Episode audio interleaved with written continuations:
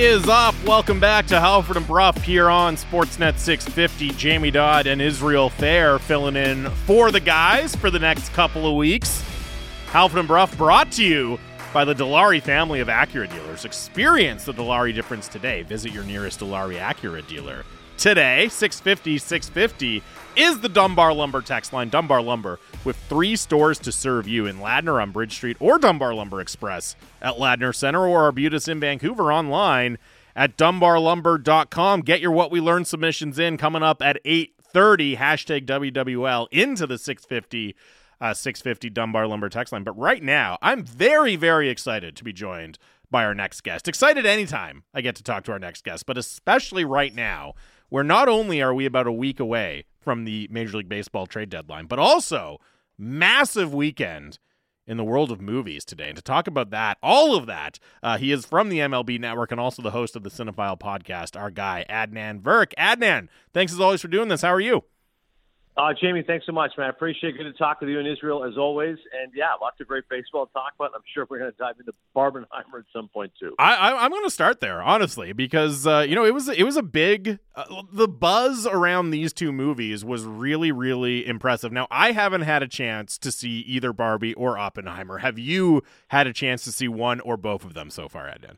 Yeah, I dove into both this week, and I was not. Uh, I find it very peculiar. All these people who want to do Barbenheimer in one day. I just had no appetite for it, and quite frankly, no resources because with four kids, yes. I couldn't just leave my wife for six hours. I'm just going to go watch a couple of movies. But e- even on its own merit, I'm like, no, but there's such different movies. Why would I want to cram them into one session? You know, it's so rare to get these kind of movies at the theater, which are original, even though it's based on IP, intellectual property. Bar- Barbie's obviously a doll, but there's never been a movie like this, and obviously Oppenheimer is an original creation from Nolan. I'm like, no, no when I get these kind of movies, I want to soak it in on one day individually. So, oddly though, I would have said I'm all for Team Oppenheimer, but I had the Saturday off, and a friend of mine really wanted to see Oppenheimer with me. We'd seen Dunkirk together, mm-hmm. so I never do this. Normally, I couldn't care less about who I see it, but I just see it by myself. But my wife really wanted to see Barbie, so oddly, I actually saw Barbie first, which I saw Saturday afternoon, and then I saw Oppenheimer last night and IMAX after the uh, the Hall of Fame ceremonies, which I was uh, doing stuff for MLB Network. So really cool. Um, let's go Oppenheimer first. I, I thought it was incredible. I, I, I went in with sky high expectations, as I always do for Christopher Nolan movies, and I'd seen the 94% Rotten Tomatoes. I said, well, don't get swayed by that. Just watch it on its own merit. And I thought it was just fabulous. It's very densely plotted. It's intricate. It's very talky. In, in those ways, it's unlike some of other Nolan's films. I think people who may love, let's say, Inception or The Dark Knight may not cling to Oppenheimer. This is the first time he's made a really true biography but as somebody who appreciates history, historical epics, and still, of course, he's going to give you tons of Nolan showmanship and razzle dazzle, particularly that scene where they're building the atomic bomb. I thought it was fascinating. And the highest compliment I can pay it is after the movie's over. Not only am I still thinking about it today, but I want to go read up as much as I can about the real Oppenheimer and the, the characters who Robert Downey Jr. is playing, and Jason Clarke and Emily Blunt, and all the other characters. So uh, I thought it was tremendous. It really was, and, and it, it demands to be seen on the big screen. I had a friend of mine who messaged me, so I might watch it on a plane. I said, "Are you insane?" I said, "No one would be aghast at the idea of you watching a plane." I said, "You got to." I paid twenty four dollars. I watch it in IMAX. You've got to go see it on the biggest screen possible. I don't know if I'll have time to see it second time on the big screen, but if I could, I would. Uh, and Barbie, listen, the first half I thought was light and frilly. I thought the second half started to get a little preachy, a little ham-handed, but it was definitely unique and uh, a little strange, which I appreciated. Greta Gerwig's a really talented writer-director. I loved Lady Bird. I thought Little Women was a really good adaptation. So I knew with a director like that, it was going to be different. This was not just going to be an advertisement for Barbie. And it's a really good cast. Margot Robbie. Obviously, I, I thought Ryan Gosling's role is tough because not to give anything away, but men are kind of demonized in the movie, so he's kind of playing the bad guy here. And I thought Gosling did a really good job of, you know, showing the dopey Ken and how he believes in patriarchy and men should rule the world and all that kind of stuff. So, listen, I, I have to say all of that with a grain of salt. Of saying I'm clearly not the Barbie audience. I walked in everyone is 15 year old girls. And I said, okay, this movie is not made for a 44 year old man. But if I can judge it as a film critic and separate from from my own prism, like I'm not going to watch Barbie again. I wouldn't want to see Barbie with anybody. But for that target audience and what it's trying to accomplish, I thought it was different and unique, and I, I thought it was all right. I, I would say uh, I went in with small expectations. It was better than expected. And and Oppenheimer, I had high expectations, and they exceeded them at such a thing as possible. You so you mentioned uh, the Barbie crowd uh, and, and, a lot of younger girls. Uh, the Oppenheimer crowd, I'm, I'm, sure, was was not like that, but it, I think it shows that this weekend there was something for for everybody. Did you notice that? I know you you watch tons of movies. Oh, yeah. You go to the theater often. Did you notice a specific vibe both days that you were there for, for these two movies to, to get people back to the theaters and uh, at least enjoying these two movies or or taking in these two cultural phenomenons? Really. No, 100% Joel. And that was something that I was really happy to see. Like with the Barbie movie, um, I'd bought the tickets for Oppenheimer on Tuesday for last night. So you know, think about it, Sunday six thirty show, and at that time it was already like eighty percent sold out. I said, "Wow, that's incredible!" Like I know IMAX there's less theaters and mm. and less seating, but still, I mean, to, to be already close to selling out five days in advance on a Sunday night is pretty shocking. And for Barbie, my wife wanted to see with a couple other couples, and she said, "What if it sells out?" I said, "No, my my local theater here in Ridgewood, New Jersey, never sells out." And I was like, "Oh, let me just go check just in case." And sure enough I bought tickets on the Friday for Saturday, and they, the Friday night showing was sold out, 7:40. The five o'clock, close to selling and I said, "Wow, I've been here living here four years. I've never heard of a movie selling out." So I was just thrilled to see, uh, as you said, a guy who sees so many movies in the theater and a real genuine cinephile and a movie lover to see people going to movies in droves. But yeah, the audience. And by the way, I did get into the groove. I wore a pink golf shirt and pink shorts. And my wife said, "I think it's a little." There you go. Are you kidding? What? I, I said, "What else can I wear pink to a movie?" And I'm totally going to fit in. I was I was clearly the oldest person in the theater by a mile. Again, it was all 16 year old girls, and then me showing up all pink. But I said, when, when she wanted to post it, I said, no, no, we're not going to post this on social media. That's going too far. But I will wear all pink. Um, but yeah, it was great to just see, like I said, a theater packed. An Oppenheimer crowd, much different. I was thrilled and elated. My whole night was made. I was waiting in line for some chicken tenders, and the guy said to me, Adnan, I said, yeah, he goes, I'm a huge fan of Cinephile.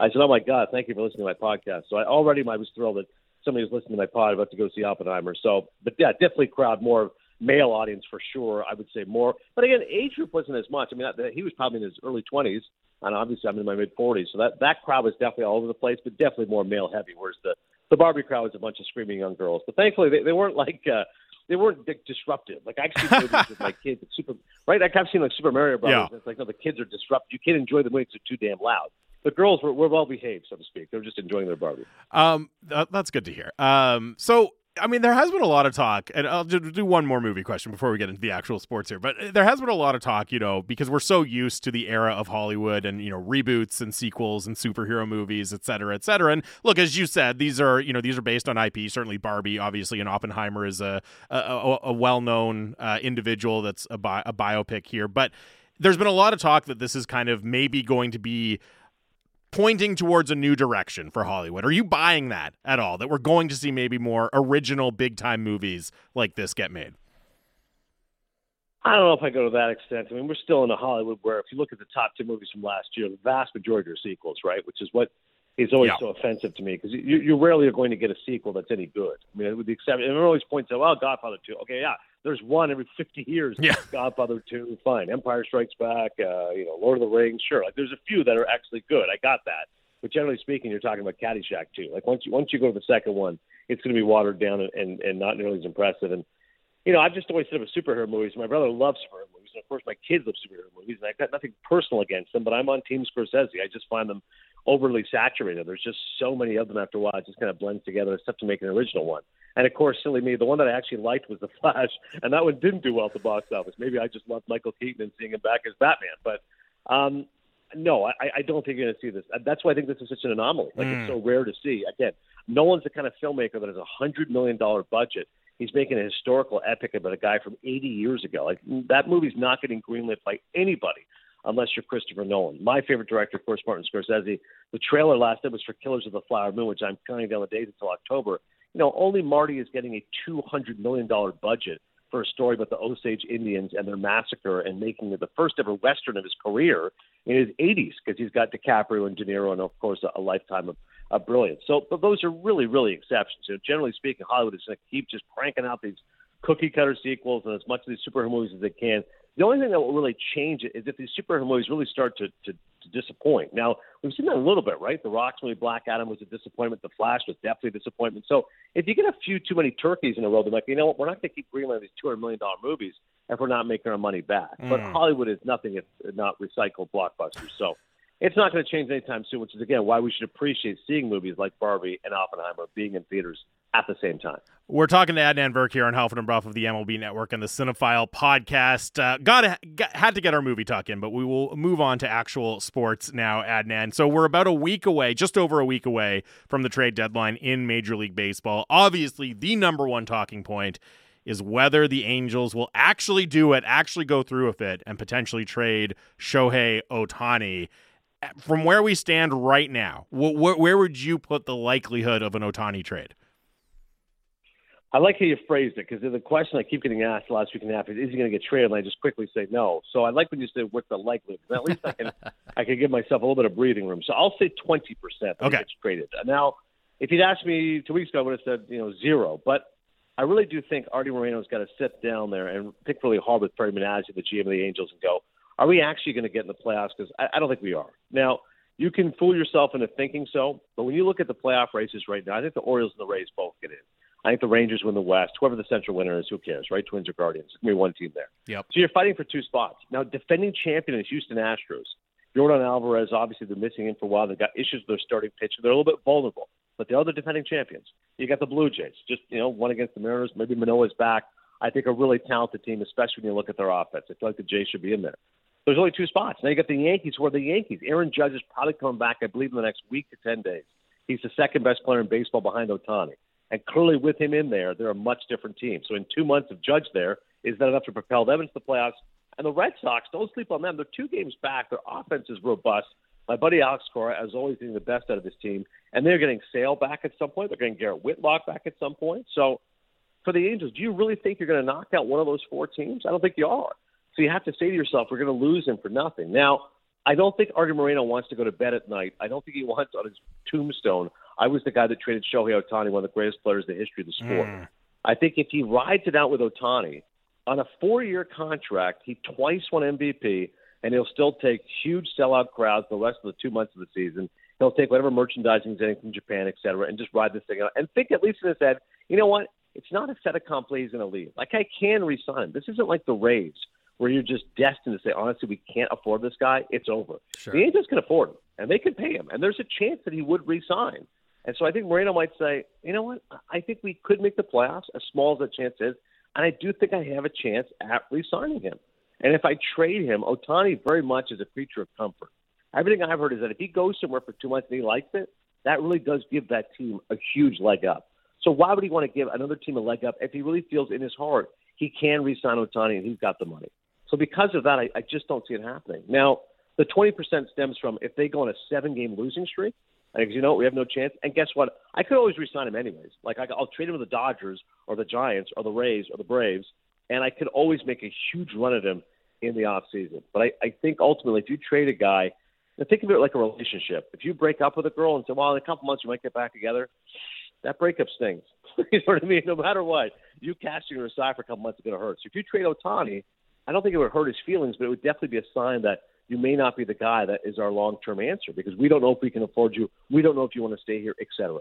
I just don't see it happening. But honestly, it's better for the sport if he does, because yes. it's all we're going to keep talking about for the next week and a half. and if he does get traded August 1st, that would be an incredible story for the team that gets the biggest story in baseball. Well, let's lean into that 20% then because he's obviously an incredible player. His last three seasons are about as unbelievable as anything we've seen in the sport, and yet the Angels are still a mediocre team. But for two months, if he comes over to a contending team and he's going to pitch and he's going to hit every day, what kind of impact could he have? Could he could, would would he be the best rental a team has ever had? I think so. I mean, because the way he's playing, he's putting up one of the greatest seasons, arguably the greatest season in baseball history. Like I was in the studio last night, as I mentioned, and when I saw him go deep, that 36th home run, like you know, every at bat is, is must see TV because you don't know what he's going to do.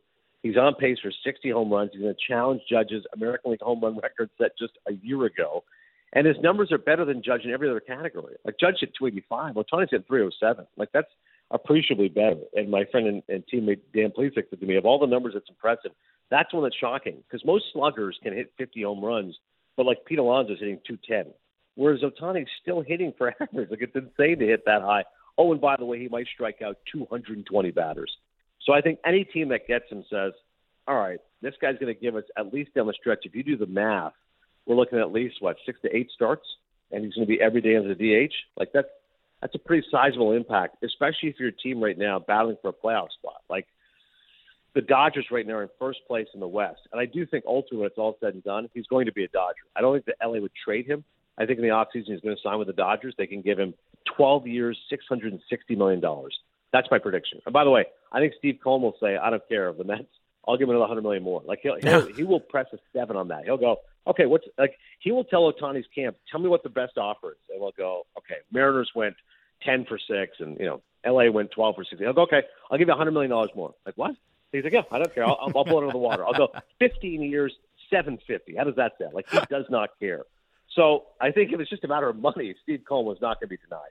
But again, answer your question is, yeah, I think just where he goes, of course, he'd make a huge impact down the stretch, especially because the teams that are being rumored are all teams in the playoff hunt. They would just get better. This isn't like he's going to the Padres from the outside looking in. Like if he goes anywhere, it's Dodgers mm. who are mm. already awesome.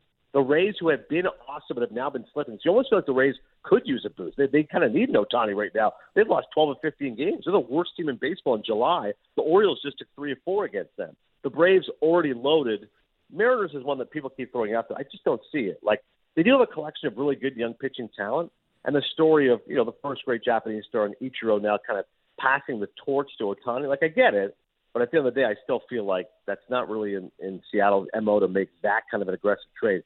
Dipoto likes to make moves, but I don't think he'll sell the farm to get Ohtani. But yeah, if he gets traded, it'd be it'd be amazing to see down the stretch. Well, and, and that's part of it, right? And you're talking about the potential contract he could get, and that's going to be unprecedented. And one of the reasons I agree with you, but I, I would put the likelihood of him being traded at relatively low is it's just hard to kind of envision what the return package would be because we've never seen a player like this move. And the theoretical prospect cost or the you know young roster players cost uh, would be so astronomical. Like it, it's just it's going to be very difficult in practice i think to pull off a trade like this.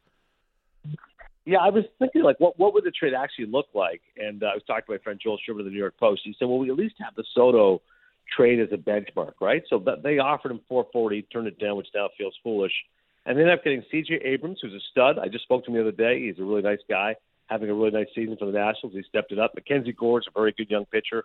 So I think you'd look at like I would say three top ten prospects and two everyday players. Like I think it's a five for one because you're getting only two months of the guy. Like it is mm. a hmm. rental, but he is one of the greatest players in the history of the sport. So I, I think you'd get three top ten prospects in your farm system and two everyday players, and maybe the Angels to throw somebody back just to make the money work and stuff. Bo Porter, the former Astros manager, one of our analysts at MLB Network, he still has the best idea I've heard, which was a month ago. He said, if you want Ohtani, you can have him. And by the way, it's going to be five for one, but you also got to take Rendon. I said, that's incredible. Uh, He's like, the Angels, you could just reset your organization. You go, yeah. I can just remove myself of this $250 million albatross avoiding Rendon's contract, who hasn't played since July 4th. It's been an absolute disappointment. It's going to be one of the worst contracts in the history of baseball. Great, you've got money, right? You're going to give Ohtani 600 million. Well, why not? Here's a log in the fire. Here's 250 to give Rendon. Oh, and I want your prospects too. That's a trade I would make. If I was Ricky Moreno, I'd go, okay, fine. You want Ohtani? I get three top prospects, two everyday players, and you take Rendon. Then fine, I'll do it. You mentioned the Mets and, and Steve Cohen. Uh, is it fair to say, Adnan, that uh, beyond the Angels and Ohtani, they are a team with a particular interest to watch over the, the week here, heading toward the deadline because of the veteran players that they have, the disappointment, uh, the disappointing season that they've had, and uh, the, the, fact that they have an owner who clearly is not afraid to spend money or throw money in, in different directions? I don't really think they're the team to watch right now because the problem is they don't have enough good prospects. So if you look at these teams that have like the rich farm systems, it's your Dodgers with their young pitching, it's the Mariners with young pitching, it's the Rays with the position players.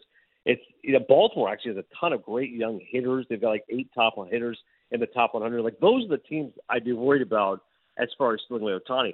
For the Mets, Francisco Alvarez looks like a stud. Their catcher is, is awesome. He'd have to be involved in a trade, and he could be a guy who's a great catcher for the next 10 years.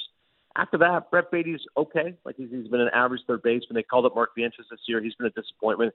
They don't have much, and they don't have any pitching prospects. And the biggest thing the Angels need is pitching. Every single year we go, man, the Angels need some pitching, especially if they trade Ohtani, who's their best pitcher and a top five pitcher in the American League. So I actually don't look at the Mets for the next week and a half because I don't know what Steve Cohen can do. I mean, he he would literally give you everybody he could because he's aggressive and he's fearless. But I just don't think they have any prospects that that tantalizing for the Angels. The Mets to me are more focused when the season's over, and that's when Cohen can back up the truck and go, dude, I'll give you whatever you want. You're going to own New York City. I'll give you seven hundred million dollars. Let's make this work. so Ohtani, obviously the biggest name for for very many obvious reasons. What are some of the other individual players that you're watching who could uh, who could be interesting names to move ahead of the trade deadline? Yeah, I think the best pitcher that can be moved is Marcus Stroman. He's top five right now in ERA. Of course, we know him from his time in Toronto. I heard some whispers about him going to Toronto. I said, "There's no way." The guy, like, literally crapped all over the GM, the organization on his way out of town. So I can't imagine him back as a Blue Jay as much as I liked him, and I, and I do like him as a pitcher. He's uh, terrific at keeping the ball on the ground, specifically, which really plays at Rogers Center. But he's having a great year. He's going to opt out of a. He's got a three-year, seventy-one million dollar contract going into the final year of his deal. He is going to opt out. He's going to get at least twenty-five, if not thirty million dollars a year. He could get five years, one hundred fifty million dollars. So he's definitely opting out. So whoever gets Stroman, I'd love to see Baltimore. I'm really pushing hard for the Orioles because Camden Yards is arguably my favorite ballpark. I love going there. It's only a three-hour drive, so I, I'm hoping the O's can make some noise here come playoff time. And they've got such a fun, exciting team. Gunnar Henderson's an absolute blast. Adley Rutschman's a superstar. Cedric Mullins, Austin Hays, Anthony Santander. Like if they get some pitching, watch out. So I, I'm hoping somehow they can deal some of those young hitters they have. Colton Cowser is a really good prospect. You know, trade those guys and try to get Marcus Stroman there because he would really fit them well. Their starting pitching is really a weakness overall for Baltimore. Cody Bellinger is the other guy who's having an amazing resurgence. He's a great guy. Met him a few years back when he won the MVP. He's hit like 203 over the last three years, but he's back. He's been resurgent with the Cubs, and you got to think Brian Cashman is burning up the phone right now to get him to New York. I just picture Bellinger in New York with that short porch and right. He could do some awfully good damage and help them out at the DH position. Their offense has been really worrisome without Judge. You know, they're averaging under I think 3.6 runs per game, which is just paltry. And in this day and age, you can't win games like that. So I think Bellinger, best position player, Stroman, best pitcher available, not named Ohtani. You know, you mentioned the Orioles there, and uh, as you said earlier, they they go in and they win the series against the Rays. All of a sudden, they're two games up in the AL East. Can they hold off Tampa and not just make the playoffs, but win the division here? I think so, and, and the reason why is again that that quintet of young stars that I mentioned. You know, Rutschman really is their leader and their figurehead, but Gunnar Henderson's really come on strong. Really cool name as I said to him, you know, with a name like that, you knew you're going to be something special. Got, he's got to be good with a name yeah, like yes, that. Sir, yeah, yes, sir. I appreciate that. He's from Alabama, so everything's yes sir, no sir. But he's a he's a fantastic player. He's awfully fun to watch. I think he's going to be top three in the rookie of the year, bowling there with Masataka Yoshida and Josh Jung of the Rangers. But Cowser, I just mentioned, got called up. They have high expectations for him. Their bullpen, by the way, is fantastic. And Yerk can always really good. And Felix Bautista lights out, like .94 ERA. I don't think he's given up a run now in 28 straight innings. He might get some Cy Young votes. That's how good he's been as the closer of the Orioles. He comes out, by the way, to the whistle from the wire. I asked him about that. I said, I, I, "Are you familiar with the wire?" He said, "No, no, but everyone told me about Omar coming and all this stuff." So yeah, he comes out there. They they, they turn out the lights, and he comes out to the whistle stop of the wire. It's like Omar coming. It's so cool. It's one of the coolest things out going. So yeah, they're back into their bullpen's amazing. Their position players are good. It's just their starting pitching. They've only got two guys Bradish and Wells, who I would consider legit stars. and other guys are just like band-aids. So they they desperately need a starting pitcher. But yeah, they can win that division. There's no doubt about it. That that response in Tampa to me was noteworthy. And Tampa's reeling right now. They're three and twelve yeah. in July. They've got to turn things around. What's happened is their offense has just gone south. Every single one of their big players was overachieving.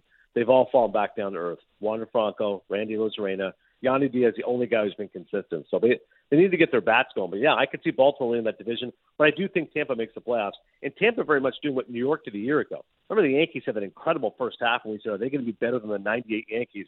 Then they slumped terribly, mm. barely made the playoffs, and, and eventually got ousted. So similar kind of story with the Rays. Got off to an epic start, and now they're really floundering. Adnan, appreciate the time as always, man. You hit it all from uh, from Barbenheimer to Ohtani. We we appreciate it.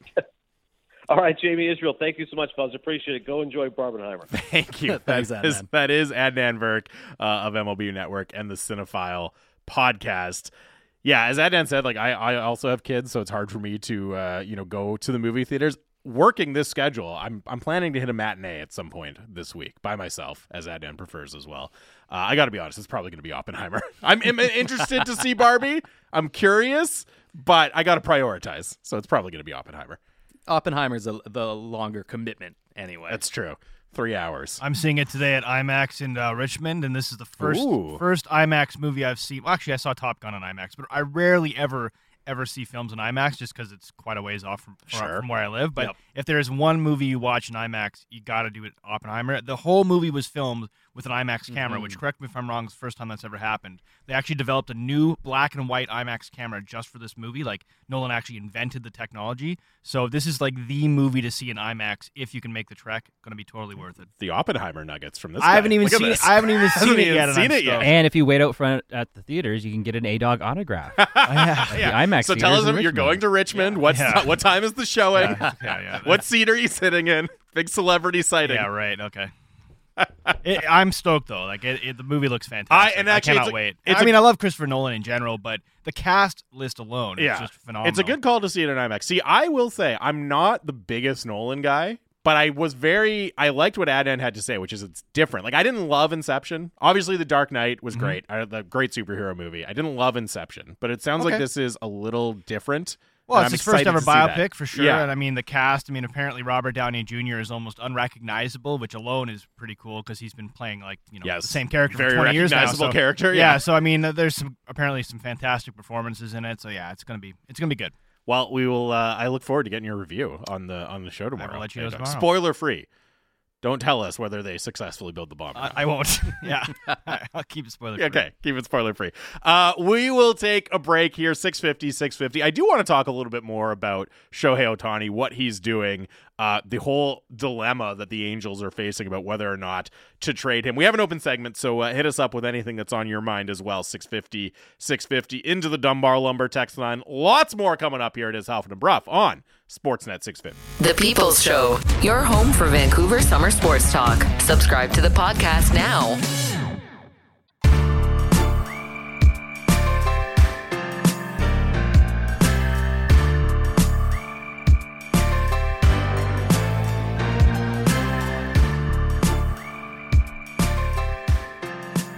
Welcome back to Halford and Brough here, Sportsnet 650. Jamie Dodd and Israel Fehr filling in for Halford and Brough for the next couple of weeks. They are long gone on vacation somewhere, I'm sure. They made tracks out of the studio as soon as the show ended on Friday. Uh, Halford and Brough brought to you by the Dilawri family of Acura dealers. Experience the Dilawri difference today. Visit your nearest Dilawri Acura dealer today.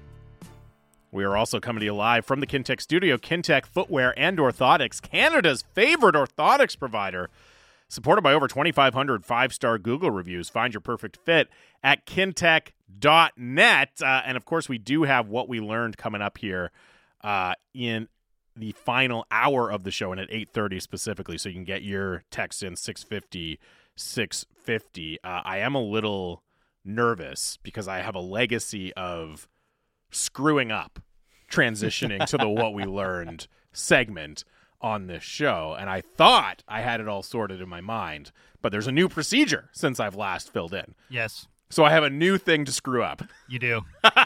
no pressure. and i have a lot of confidence in myself that i will screw it up Ah, you'll be fine. But yes, we have an I'll intro. We out. have an intro for what we learn now, and uh, met to much uh, critical acclaim. This is this is my Oppenheimer. Well, here's the thing. I've heard it. Like, it's not even the, the reason I screwed up. It's not that I don't listen to the show. I actually, in fact, I I'm usually around what we learn time. I finish dropping my kids off at daycare, and I Mm-hmm. get back in the car and I, I turn it on. So like, I do listen. I have a chance. It just apparently does not stick in my mind whatsoever. it's a whatsoever. major blind spot. It's for different. It, I guess its the point is it's different when you're listening and you're just like, yeah, this sounds great. Great theme song that Andy put together. And then I'm in this chair and I'm like, oh, I have no idea what I'm doing. here. What what's going on? It's the dog on the computer. That meme. It's How's- what we learn time. Oh, you spoiled it. Don't do it now. You're gonna confuse people, Balloch. All right, it's He's not trying to confuse false you. alarm. It is not what we learn time. It is not what we learn time.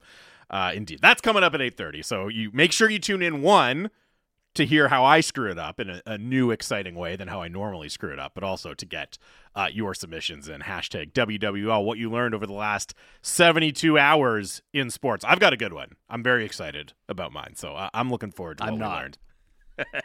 and I hope the dogs are hard at work coming up. I hope Balloch's got like five goaltending related ones. I, I never have one, but I actually do today. Ooh, what a tease. Yeah. Lots of goalie news going down in July I was 24th. Say, well, yeah, I'm sure you can dig it up. I'm sure you can dig it up, Alec. All right. Um, so we're looking forward to that. I did want to uh, continue the Shohei Ohtani discussion a little bit. And obviously, we're getting into it there with uh, with Adnan Virk as the trade deadline comes up, and there does seem to be at least some possibility. I'm with Adnan. I don't think it will happen. It's just so complicated for so many different reasons, but there does seem to be some possibility that the Angels trade Shohei Ohtani before next week's trade deadline. Hopefully to the Mariners just to make Laddie upset. I mean, look, it'd be cool. I'm sure it it'd won't happen. Weird. It'd be a weird trade by hi- the highly unlikely. Yeah, highly, highly unlikely. But hey, I have no problem with it. Um, it's so like we're in this. I would say sports fans nowadays, so many of us, we're like hyper rational, right? It's it's there's there's le- there seems to be less I don't want to say emotional attachment, but it's more about it's like just do whatever you have to do to win a championship, right? And hey, got it.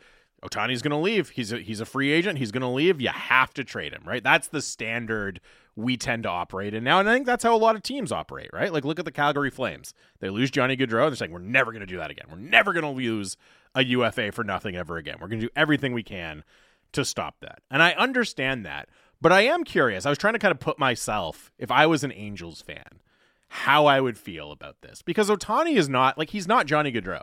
He's something completely different. Mm-hmm. Like we we throw unicorn around a lot, right? But this is actually a unicorn. Like we have never seen this before. Who knows when we'll see it again in Major League Baseball? A guy who is at the very very top of the profession as both a hitter and a pitcher. Like truly unique in the history of the sport.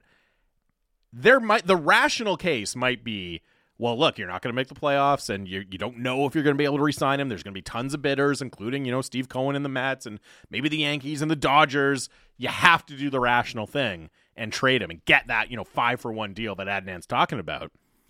I don't know though if I could buy into that as not just the, the GM of the Angels or the ownership of the Angels, but even as a fan. Like, there's something to be said.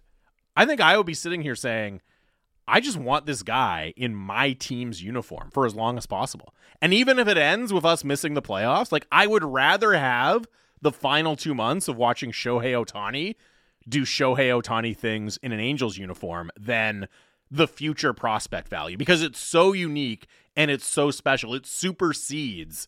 Okay, maybe it's better for, you know, winning a World Series in 10 years, but it's so hypothetical. It's like I'd rather just watch the it's not even generational. The like once in a century superstar that's mm-hmm. on our mm-hmm. team right now. Yeah, absolutely. And I do I do believe that Ohtani comes in a category beyond that rational fan.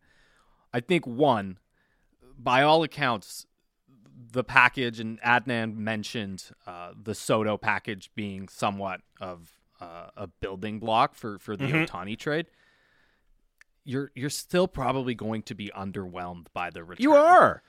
And so if you're an Angels fan, and it's it's two parts. The first part is simply the next 2 months getting to watch this guy make yep. another handful of starts and maybe make a run at 50 or 60 home runs is worth something. And then there probably still is in the back of your mind.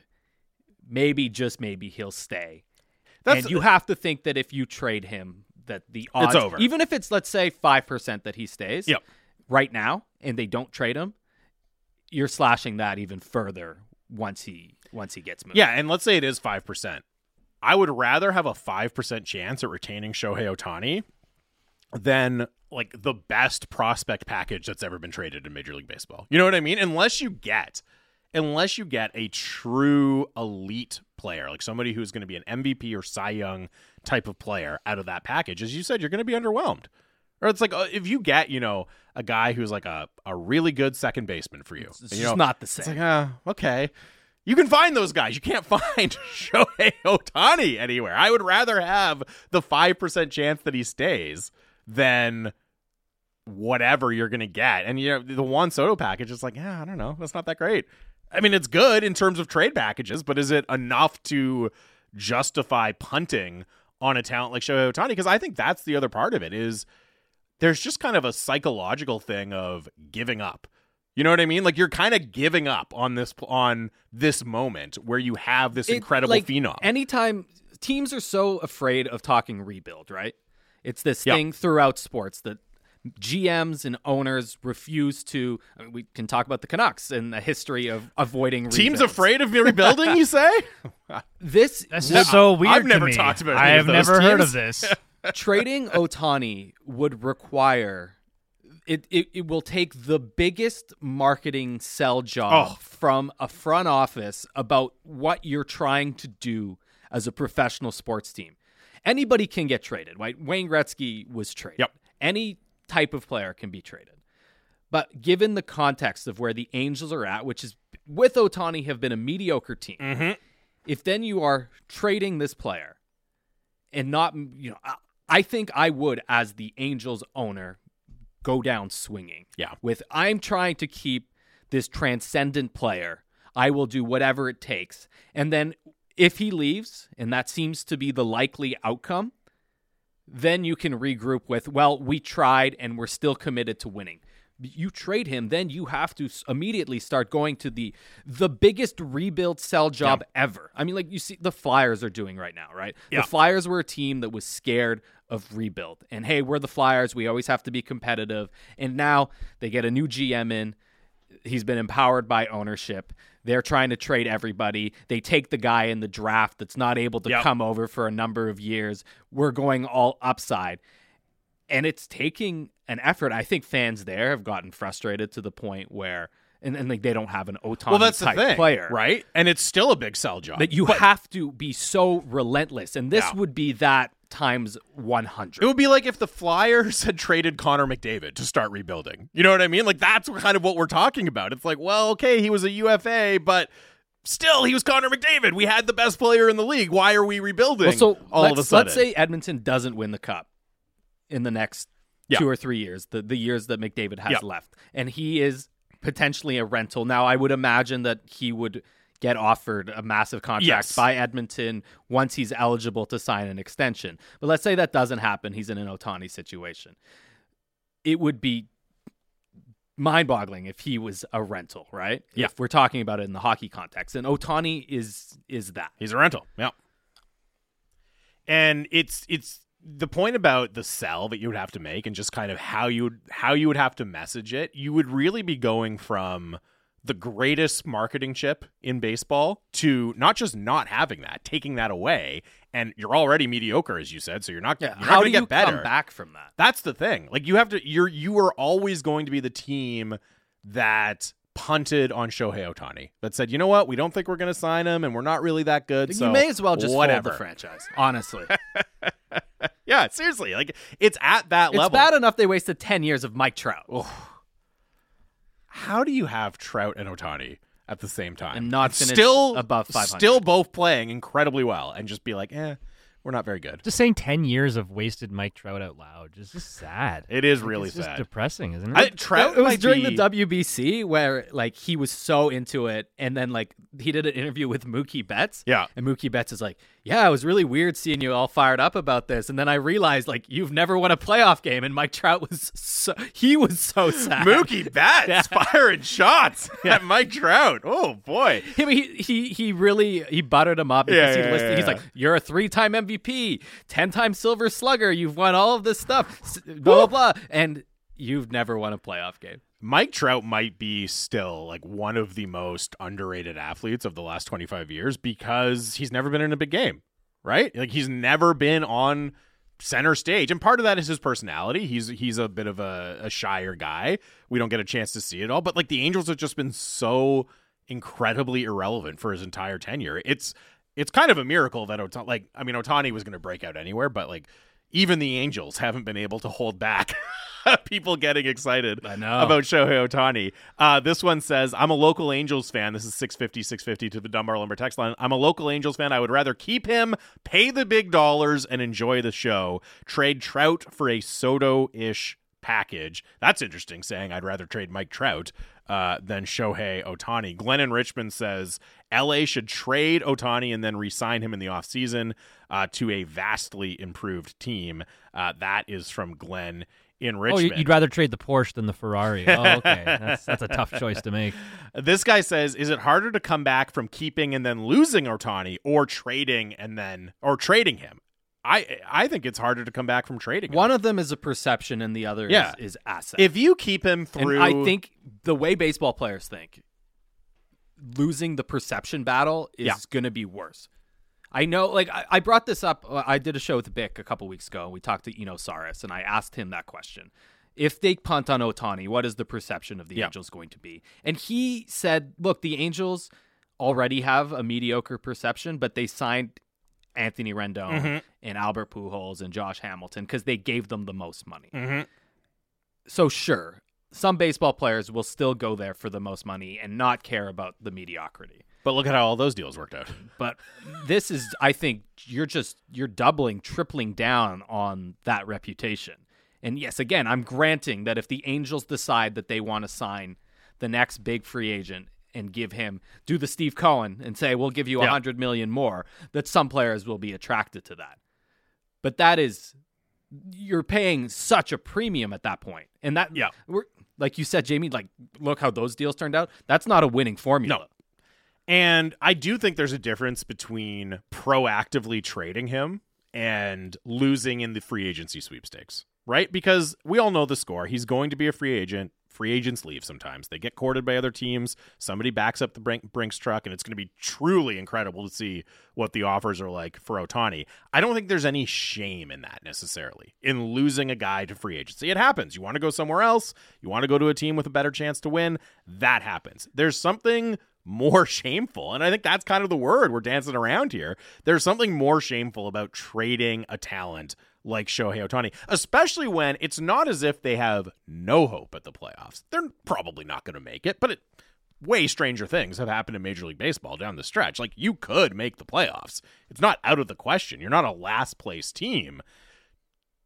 To give up on your season and on that player in that circumstance, I think again, it's just a different perception than losing somebody to free agency. Now you could say to bring back the Johnny Gaudreau example, they lost him in free agency, and that was a big hit to their psyche. And I think But part the of that bigger, is the- like, let's be realistic. The bigger reason Calgary was not good last year was because Matthew Tkachuk was not on their roster. yeah, hundred percent. And Jonathan Huber if John. Johnny Gaudreau leaves as a free agent, that's that's bad asset management. Yeah. There's no denying that. But if Matthew Tkachuk is still on the Cal, he he was the more impactful player, and when you're losing two impact players at once, it becomes a different conversation than simply losing that player. Yeah. and we can do the cross sports comparison. Like one of the examples that comes to mind is, and, and probably to your point, Jamie, from earlier about how fans are so tuned into stuff like asset management and you can't let Yep. a guy like we've got some text coming in uh, the idea that you'd let McDavid or Ohtani walk rather than trade him is stupid. You cannot lose him for nothing. If he says he's not going to sign, you trade him. That's it. Now, I think back to when Albert Pujols left St. Louis and signed with the Angels, and now he was a little bit older than Ohtani, and then when and, and the age McDavid will be when he hits free agency but he left. And the idea at the time that the Cardinals were going to let Albert Pujols walk, who at that point had put together 10 seasons that were almost unlike Yep. anything in the history of the sport, was seen as a huge disaster. And then what do you know? He signs with the Angel. His career sort of falls off. The Cardinals remain a pretty competitive team throughout that run.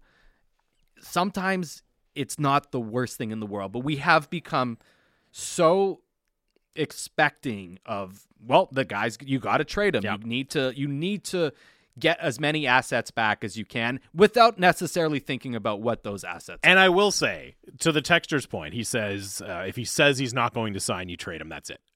If it's a 0% chance that Ohtani resigns with you, that does change the conversation. I, I think it does change the conversation a little bit. I'm not saying it makes it a slam dunk then that you have to trade him, but if you know there's no chance whatsoever well, it's, it's the, that then it's the Matthew Tkachuk. I'm But not. I'm never going to sign an extension with you. Okay, we'll explore. a that's a totally different circumstance, I think. In this situation, it's not out of the picture. It's not completely out of the question that he does sign with the Angels. I think that's the difference for me, right? You'd be doing it just because you're basically scared of losing him. You'd be you'd be operating scared out of fear. Like, ah, we're, we can't lose this guy, so we're to give up on him. And again, it comes back to how like how much would the package have to increase your future World Series odds for you to give up on the you know, 2% or 5% chance of signing Ohtani. And for me, like that number would have to be astronomical. You would have mm-hmm. to think like we're getting back a, an ace starter and a middle of the order hitter at the bare minimum here before you can really consider it because you're, you're just giving up too much potential, not just in terms of winning with Ohtani, but the marketing, the financial side of things, the connection with your fans, right? Like you're robbing your fans of a chance to see this totally unique superstar do his thing day after day. And I think that would be really, really, that would be really hard to stomach uh, if I was an Angels fan. This one says just offer him the 600 million and then make a move if he doesn't sign it. I mean, he's going, he's not going to sign an extension now. Like he's going to, he is hitting free agency. He's going to test free agency and see what's out there. The wild thing is that 600 million is not going to get it done, which is absolutely incredible to think about uh, but it's probably not going to uh, get it done, which is uh, really, really remarkable.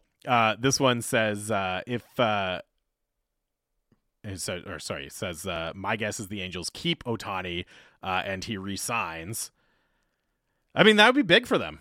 Like that's obviously the best case scenario. That would be a huge a huge win for a franchise that has just never been able to get out of its own way and has like squandered two historic talents to this point in their career. It would be really impressive if they were able to outbid the Mets, the Dodgers, like the the true heavy hitters financially in the league and keep Ohtani there. Yeah, well the thing is no cap, right? So we're we're talking about a different equation than we are in hockey. And that this is the text that I was waiting for and I wanted to yeah. prod Canucks fans with. The idea of if Elias Pettersson is not mm. signed by the deadline of his UFA minus one season, in this texter's opinion, you need to go out and get assets for him. Failing to do so is an absolute travesty on understanding how to manage a professional sports team. That's what you're looking at right now. 5% is not enough of a gamble to get nothing in return. Elias Pettersson has not, he, he has said he likes Vancouver, yep. but he has not signed an extension. Yep. He has not said, I, you know, I only want to play here. There are, I'm not trying to stir things up, but there, it, it is not an absolute slam dunk. Yeah. At least based on reporting and reading into what he has said. And so, the, would are Canucks fans going to get on that ship and say, okay, if Pettersson's not committing, then you trade him. And then to what what is the percentage? And in this texter's opinion, five percent is not enough. So what what does it have to well, be? Well, and I will say, I think it's a different conversation. Like Elias Pettersson, phenomenal player, right? Has the chance to be one of the best players in this franchise's history. Certainly already one of the most talented players in this franchise's history, in the Canucks history. He's not Shohei Ohtani.